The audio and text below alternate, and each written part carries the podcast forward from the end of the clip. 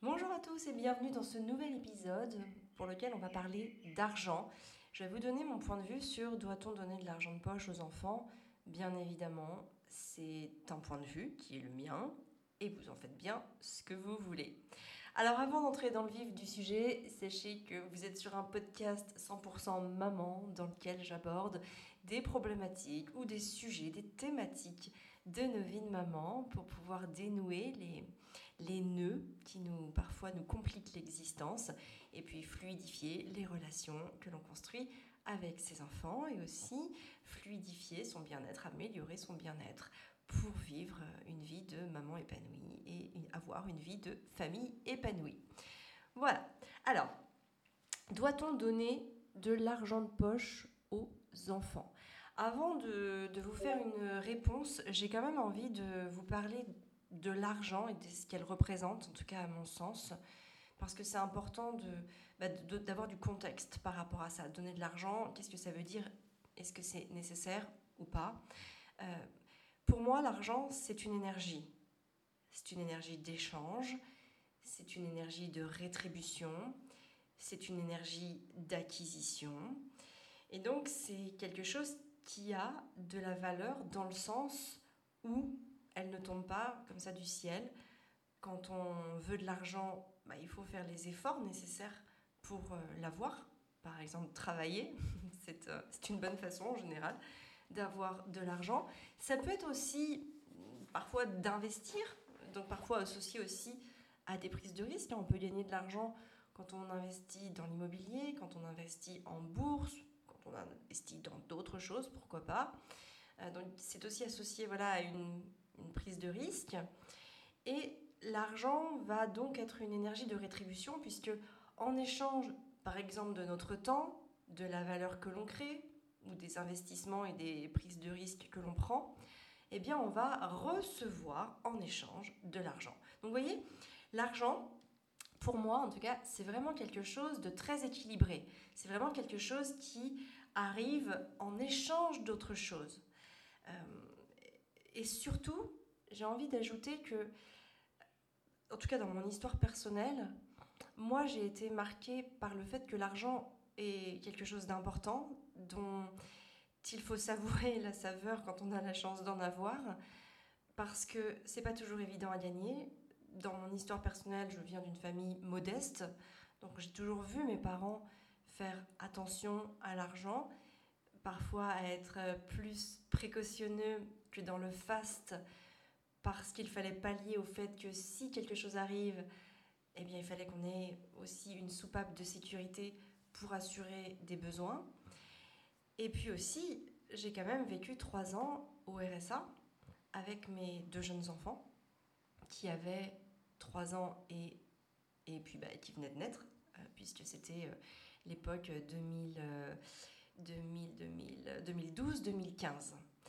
Et donc, dans ces moments-là, alors je ne dirais pas que j'ai manqué d'argent parce que j'ai toujours fait très attention justement à mes dépenses. Quand on gagne moins d'argent, on dépense moins, on fait plus attention. Mais il y avait cette peur latente de se dire que si j'achetais des choses superficielles ou de manière excessive, est-ce que j'aurais toujours de quoi assouvir mes besoins fondamentaux ? Et donc, c'est aussi cette éducation qui s'est ancrée en moi en me disant que l'argent, c'est vraiment le symbole de mon énergie. C'est que si je gagne si j'ai beaucoup d'argent, ça veut sûrement dire que je fais beaucoup d'efforts, que je déploie beaucoup d'énergie pour en gagner, parce que on peut dire ce que l'on veut très clairement, en tout cas alors pour moi, je connais pas la situation de tout le monde, mais on n'a rien sans rien. Si je ne fais rien, je ne gagne pas d'argent, et si je veux gagner beaucoup d'argent, il faut que je travaille beaucoup. Je sais que c'est parfois une croyance que l'on a de se dire que les métiers sur internet gagnent beaucoup d'argent. Peut-être que c'est vrai pour certaines personnes, mais peut-être qu'aussi ce sont des personnes qui travaillent énormément. Je suis intimement persuadée que les gens qui gagnent énormément d'argent sur le long terme, je parle bien de long terme, sont des personnes très investies dans leur travail. Ce ne sont pas des personnes qui travaillent en dilettante ou juste quelques heures dans la journée. C'est un vrai travail. Travailler sur Internet, c'est un vrai travail qui demande énormément d'engagement, d'investissement, de régularité et de constance, bien plus peut-être qu'on ne peut se l'imaginer. D'ailleurs, je me rappelle pour la petite anecdote, il y a quelques années, on avait fait appel à une jeune fille au pair. Et quand elle est arrivée à la maison, au bout de 2 jours, assez rapidement, hein, très très rapidement, elle m'avait dit « Ah mais en fait, vous travaillez beaucoup quand même !» Et je lui avais dit « Bah oui, on travaille quoi !» Elle fait « Ah mais moi je pensais que vous faisiez juste des vidéos !» Et en fait, il y a évidemment toute une masse de travail qui ne se voit pas forcément, qui est plutôt le travail de l'ombre derrière son ordinateur, à rédiger des mails, à mettre en ligne les contenus, à les préparer aussi. Les idées ne me viennent pas comme ça, comme des ampoules qui s'allument dans ma tête. Il faut bosser les thématiques et puis, voilà, bosser les contenus, bosser la pédagogie, bosser les exemples pour que ce soit le plus impactant possible et que ça puisse se connecter à votre réalité. Donc tout ça, voilà, ça ne se fait pas en un claquement de doigts. C'est du travail, bien évidemment. Il y a plein d'autres choses hein, à faire. Et quand on parle de liberté financière, souvent on l'associe au faste financier ou à l'abondance financière, mais c'est un amalgame. La liberté financière veut simplement dire qu'on est capable de se générer ses propres revenus, mais pas forcément d'être multimillionnaire. Voilà, ça c'était la petite aparté que je voulais vraiment que j'avais vraiment à cœur de vous évoquer pour qu'il n'y ait pas d'amalgame et pour que les choses soient claires pour tout le monde. Et donc voilà, si je vous dis ça, c'est parce que personnellement, dans ma vie de tous les jours, je n'aime pas gaspiller l'argent. Je n'aime pas quand l'argent est mal utilisé aussi. Je n'aime pas jeter l'argent par les fenêtres. On peut jeter l'argent par les fenêtres quand il y a des lumières qui restent allumées, quand on va jeter de la nourriture qu'on a achetée, quand on va laisser le chauffage ou les clims allumés dans des pièces dans lesquelles on n'est pas et où on va rarement, où il n'y a pas besoin de chauffer ou de climatiser en permanence. J'aime pas non plus faire des dépenses qui ne servent à rien, c'est-à-dire racheter des choses que l'on a déjà avant que l'objet ne soit complètement inutile ou inutilisable, ou racheter des choses superficielles, c'est-à-dire des choses dont on n'a pas vraiment besoin. Tout ça, en fait, c'est des choses auxquelles je fais très attention dans mon quotidien.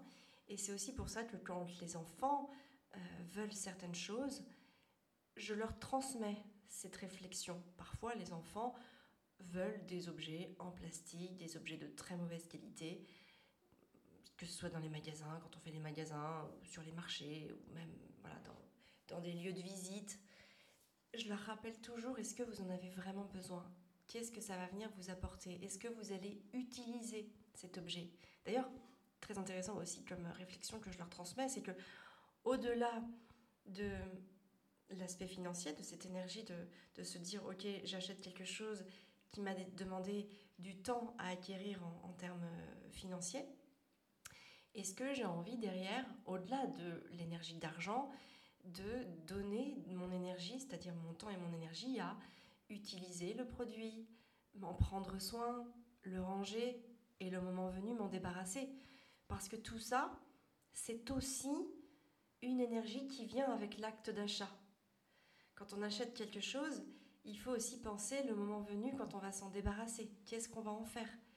Dans quel canal il va partir ? Est-ce qu'on va le donner ? Est-ce qu'on va le transmettre ? Est-ce qu'on va le vendre ? Est-ce qu'on va le jeter ? Qu'est-ce que ça va me demander comme énergie ? Donc qu'est-ce que ça va aussi venir envahir dans mon quotidien ? Est-ce que ça va venir s'entasser dans mes placards ? Est-ce que ça va venir surcharger mon environnement ? C'est des choses qui sont importantes pour moi à mentaliser lorsque j'achète quelque chose. Et ce sont des choses sur lesquelles je passe du temps à sensibiliser mes enfants. Alors maintenant, est-ce qu'on doit donner de l'argent de poche à ses enfants ? Pour moi, la réponse est non. Et j'ai même envie de dire, jusqu'à n'importe quel âge, la réponse est non. Tout simplement parce que l'argent se gagne. Comme je l'ai pu le dire au début de ce podcast, l'argent a une valeur symbolique d'acquisition ou de rétribution. Et on ne peut pas donner de l'argent à quelqu'un sans qu'il ait rien fait pour l'avoir. Je ne suis pas d'accord avec ce concept. C'est pas possible. En faisant ça, j'apprends à l'enfant qu'il peut avoir de l'argent, même en n'ayant rien fait. Et alors, vous allez me dire, oui, mais il peut gagner de l'argent parce qu'il a mis le couvert, parce qu'il a arrosé le jardin, parce qu'il a tendu la pelouse, parce qu'il a vidé le lave-vaisselle. Non.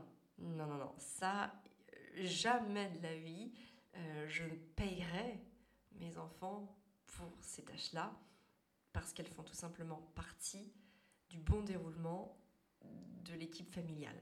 C'est-à-dire qu'on vit dans un endroit, on a tous la responsabilité d'en prendre soin à notre échelle et selon nos possibilités physiologiques parfois, bien évidemment. Mais en tout cas, on fait partie d'une équipe et c'est important que dans cette équipe, chacun prenne une part de responsabilité. Donc je suis contre le fait de rétribuer l'enfant en argent contre la réalisation de tâches domestiques. Et donc, selon ce principe, jusqu'à ce que mes enfants soient en capacité d'exercer des activités rémunérées et la projection et la réflexion de faire des investissements, pourquoi pas, ou de la prise de risque, je ne donnerai pas d'argent de poche à mes enfants et donc j'achèterai ce dont ils ont besoin en les sensibilisant à tout ce que je viens de vous dire. Et honnêtement, pour moi, il n'y a pas de débat.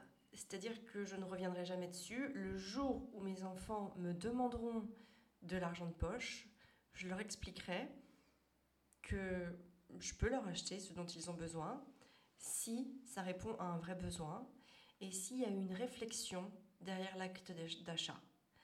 On ne fait pas des actes d'achat comme ça. Vous savez, il y a quelques mois, parce que oui, il faut savoir que, par exemple, parfois les enfants vendent leurs affaires sur Vinted. Donc ils s'occupent de faire les mises en ligne, ils font les photos, ils font les annonces, et ils gèrent avec moi l'expédition. Je leur montre parce qu'ils ne sont pas encore capables d'être complètement autonomes là-dessus. Déjà, tout simplement parce que pour aller au point relais, il faut prendre la voiture. Donc forcément, je suis obligée de les accompagner sur au moins cette partie-là. Et puis il y a eu toute la partie où je leur ai montré. Et donc pour ça, moi j'ai pris une part. Sachez que sur, par exemple, d'ailleurs je prenais à peu près 20%. Voilà, donc s'il vendait un objet à 10€, moi je prenais 2€ pour l'accompagnement que je faisais. Et c'est important en fait qu'ils aient conscience que quand on a besoin de l'aide extérieure à quelqu'un, ou quand on délègue une certaine partie, eh ben on va devoir aussi rétribuer la personne pour l'investissement qu'elle a fait auprès de nous. Donc je prends 20% de leur profit, on va dire ça comme ça, de leur vente, parce que donc pour rémunérer l'accompagnement et le temps et l'énergie investis dans ce projet. Mais bon, ils ont gagné de l'argent. Et il y a quelques mois, Arthur avait très envie d'un jeu vidéo pour jouer à la PlayStation. Il voulait qu'on lui achète. Moi, j'étais pas d'accord pour acheter ce jeu vidéo qui coûtait une 50aine d'euros. C'était pas Noël, c'était pas son anniversaire. Je lui ai dit non, on va pas acheter un jeu vidéo comme ça. Par contre, tu as de l'argent. Tu as de l'argent, mon chéri, tu as fait des ventes sur Vinted. Tu peux acheter ton jeu vidéo, je n'y verrai aucun inconvénient. Et là, en fait, il a réfléchi et il a décidé de ne pas acheter le jeu vidéo.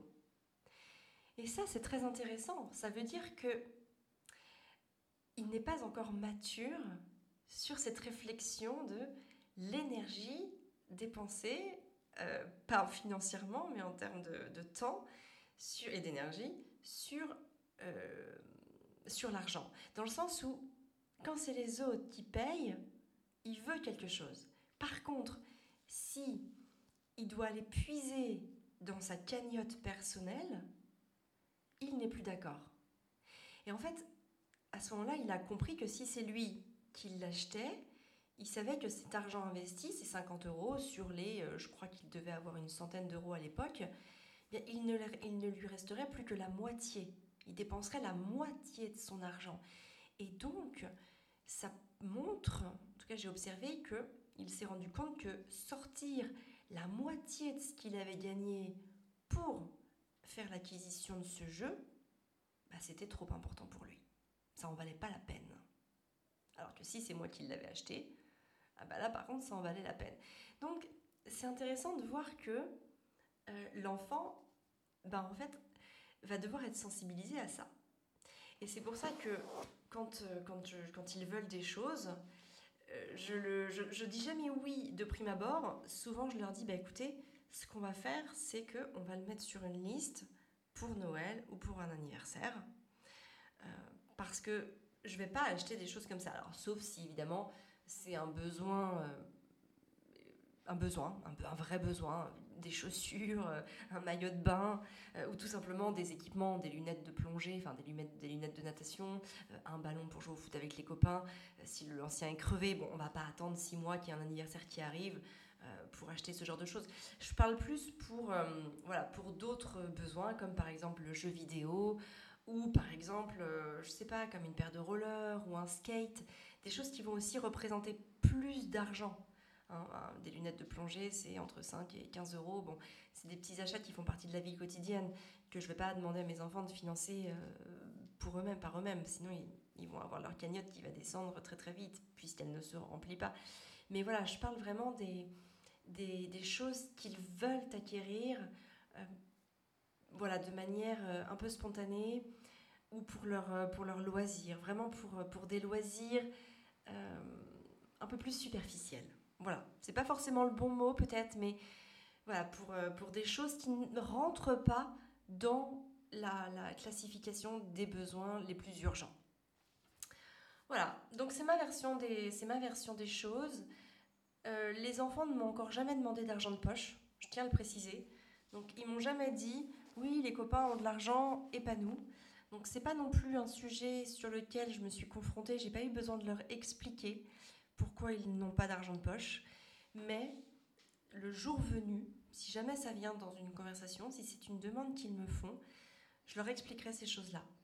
Je leur dirai que l'argent se gagne, que l'argent et la rétribution, soit du temps passé, soit d'un investissement réalisé, et que s'ils veulent gagner de l'argent, ils doivent se mettre à donner du temps pour d'autres personnes. Ça peut être rendre des services à d'autres personnes extérieures à nous, promener des chiens, arroser le jardin de personnes, proposer des services en fait, tout simplement, proposer des services à des personnes.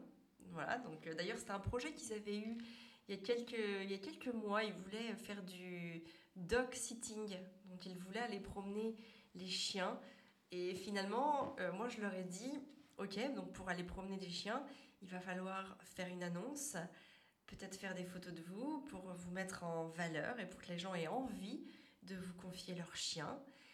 Je leur avais dit, je peux vous accompagner dans le processus, mais il faut que vous soyez force de proposition. C'était il y a quelques mois, donc ils sont en capacité de pouvoir le faire. Ils ne l'ont jamais fait, peut-être par flemme, je ne sais pas. En tout cas, il faut aussi qu'ils aient conscience que gagner de l'argent, voilà, c'est vraiment faire des efforts, c'est vraiment être là et trouver des solutions pour aller les gagner. Un peu comme, vous savez, quand on est entrepreneur, il faut se remettre en question en permanence, trouver des idées, se renouveler, faire les efforts nécessaires. Et ça, en fait, ce sont des valeurs que je veux vraiment transmettre à mes enfants. Et s'ils sont trop jeunes pour aboutir le projet, c'est ok. Mais dans ce cas-là, moi, je ne le fais pas à leur place. Et je ne leur donne pas plus que ce qu'ils peuvent avoir. Parce que c'est important qu'ils aient, pour moi en tout cas, une bonne sensibilité, en tout cas une bonne sensibilisation avec cette énergie, qui pour moi est énergie et qui n'est absolument pas forcément un signe de richesse, un signe extérieur de quoi que ce soit, puisque c'est associé au temps que l'on met à gagner cet argent. D'ailleurs, vous savez, il y a des gens qui travaillent, par exemple, 50 ou 60 heures par semaine, et peut-être qui gagnent 1 million à la fin de l'année. Pour moi, ce sont des gens plus pauvres que moi, parce que moi, je ne gagne pas 1 million à la fin de l'année, mais par contre, je travaille entre 20 heures dans les plus petites semaines et 35 heures dans les plus grosses semaines. Et donc, j'estime que je pense que je dois avoir une moyenne qui doit se situer entre 25 et 30 heures à peu près par semaine. Et donc, ça me laisse... Et en plus, je travaille de mon domicile, donc je n'ai pas besoin de transport pour m'amener et me véhiculer quelque part. Et donc, j'ai beaucoup de temps, en tout cas, j'ai du temps à disposition pour prendre soin de moi, pour avoir du temps pour moi, pour passer du temps avec mes enfants. Et donc finalement, je me sens aussi beaucoup plus riche qu'une personne qui pourrait gagner 1 million d'euros, mais qui va travailler 60 heures par semaine. Vous savez, j'ai lu la bio d'Elon Musk il y a pas si longtemps que ça, et je me suis rendu compte à quel point Elon Musk méritait d'être l'homme le plus riche du monde, tout simplement parce qu'Elon Musk passe sa vie à travailler. Et que pour rien au monde, je ne voudrais de sa richesse. C'est un homme qui passe son temps au travail, physiquement, ou s'il est chez lui, il continue de travailler. Il y a eu des moments, il a été invité, évidemment, au mariage de son frère, imaginez bien. Il est resté peut-être 1 heure le temps de la cérémonie et peut-être de boire une coupe de champagne. Et il est retourné travailler, alors sur le lieu de l'événement, mais il est monté dans sa chambre d'hôtel et il a travaillé pendant que tous les autres faisaient la fête. Parfois, il dort dans son bureau, il dort sous son bureau même, pour être précis. Donc vous imaginez l'homme le plus riche de la planète dormir sous son bureau, j'ai presque envie de dire comme un clochard, en position en chien de fusil, sous son bureau, il dort dormir juste quelques heures, le temps de régénérer les batteries et de repartir au front. C'est pas une vie en fait, il voit très peu ses enfants, ou quand il les voit, c'est parce qu'il les a emmenés à son bureau, il les a emmenés en réunion. Il parle souvent qu'il emmène son enfant X, qui est son Xème fils, je ne sais plus, peut-être le 6 ou le 7e, je ne sais plus, bref. Et en fait, il le voit pendant ses réunions, quand il l'emmène au bureau. Donc quelque part, évidemment, que heureusement qu'il a cette rétribution, ce retour financier qui lui vient, parce que c'est un prix à payer qu'il a choisi. C'est arbitraire, il a choisi de vouer sa vie à sa mission parce qu'il vibre de tout son être pour cette mission qui est de, quelque part, sauver l'humanité en les emmenant sur Mars, ou en tout cas de changer le monde en véhiculant en créant des véhicules électrique, parce qu'il est persuadé, et ça c'est pas, on va pas faire un débat ici, je n'en sais absolument rien moi-même, mais en tout cas il est persuadé qu'il n'y aura plus de pétrole dans quelques années, et donc il veut apporter sa part de contribution au monde pour rendre service aux gens. Donc ça part vraiment d'une mission et d'une vision qui est très très forte, et donc il s'investit, il joue le jeu de s'investir à fond dans ces missions-là. Il est à la tête de 6 entreprises, ce qui est juste énorme. Steve Jobs, à son apogée, était à la tête, on va dire, que de 2 entreprises. Donc vous voyez le truc un peu démentiel. Donc évidemment que quand on voit ça, et je suis pas là pour dire que je suis pas pro ni contre Elon Musk, hein, je me fiche bien de sa personne, mais c'est juste pour dire que oui, c'est l'homme le plus riche du monde, mais quelque part, il l'a mérité, dans le sens où il passe sa vie à travailler à sa mission. Et il a finalement très peu le temps d'en profiter. Alors oui, il a peut-être un confort de vie, dans le sens où il peut s'offrir des choses très qualitatives, ce qui lui amène une qualité de vie. Hein, il ne va pas être regardant, il va avoir des belles choses, il va être entouré de beaux objets, et il n'aura pas besoin de se poser la question de savoir s'il peut les acquérir ou pas. Donc ça va lui améliorer le confort de vie. Mais finalement, pour moi, la qualité de vie, elle n'est pas liée, en tout cas uniquement aux objets qui nous entourent, mais surtout, elle est liée aux personnes qui nous entourent. Et donc pour moi, je me sens plus riche que des personnes qui financièrement le sont plus que moi, parce que je passe beaucoup de temps avec mes enfants et que ça m'apporte quelque chose que je ne pourrais de toute façon jamais acheter. Voilà. Voilà pour ce podcast sur doit-on donner de l'argent de poche aux enfants. Finalement, grand débat qui est bien plus large que la simple question doit-on donner de l'argent de poche aux enfants. C'est marrant finalement de voir que derrière des simples questions, des simples se dire est-ce qu'on doit faire ci, est-ce qu'on doit faire ça, finalement il y a beaucoup de choses qui s'animent derrière nous. Et c'est important, d'ailleurs je vous invite parfois à le faire quand vous prenez une décision, parfois quand vous demandez aussi quelque chose à votre enfant, de savoir qu'est-ce qui vous anime derrière. Pourquoi vous le faites? Pourquoi est-ce que vous faites ce choix? Ou pourquoi vous allez demander ça? Pourquoi c'est important pour vous?